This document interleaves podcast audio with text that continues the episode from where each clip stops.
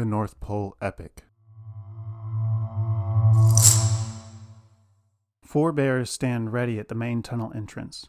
Nicholas comes flying in his sleigh, completely incensed.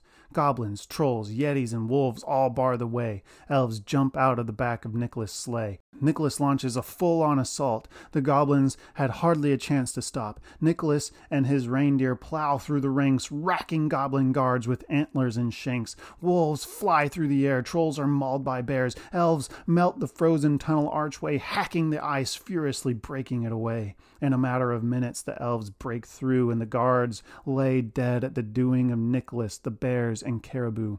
Food is rushed in because no elves come out. There's confusion all around. Nicholas looks to his side. He looks into Claw's open eyes. They don't blink. They remain open. Nicholas' heart sinks. He's never felt so frozen. His good friend dead. Grief fills him again.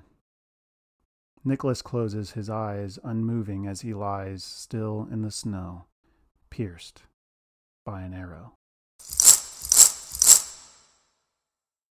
Nick rushes out of the archway, having come all the way from the bank. Nick looked at the carnage with tear filled eyes, so much violence and mangled lives. Tumpton joined Nick, his approach silent. He rested his hand on Nick's shoulder as Nick lost all composure, sobbing, choking on air. Tumpton held Nick close, a hard lump in his throat, as he looked around and spotted Nicholas on the ground. They're not all dead, Tumpton quickly said. Nick looked up in surprise and followed Tumpton's eyes. Nick ran to Nicholas' side. Tumpton checked the other's vital signs. Why? Nick softly said. What was going through your head?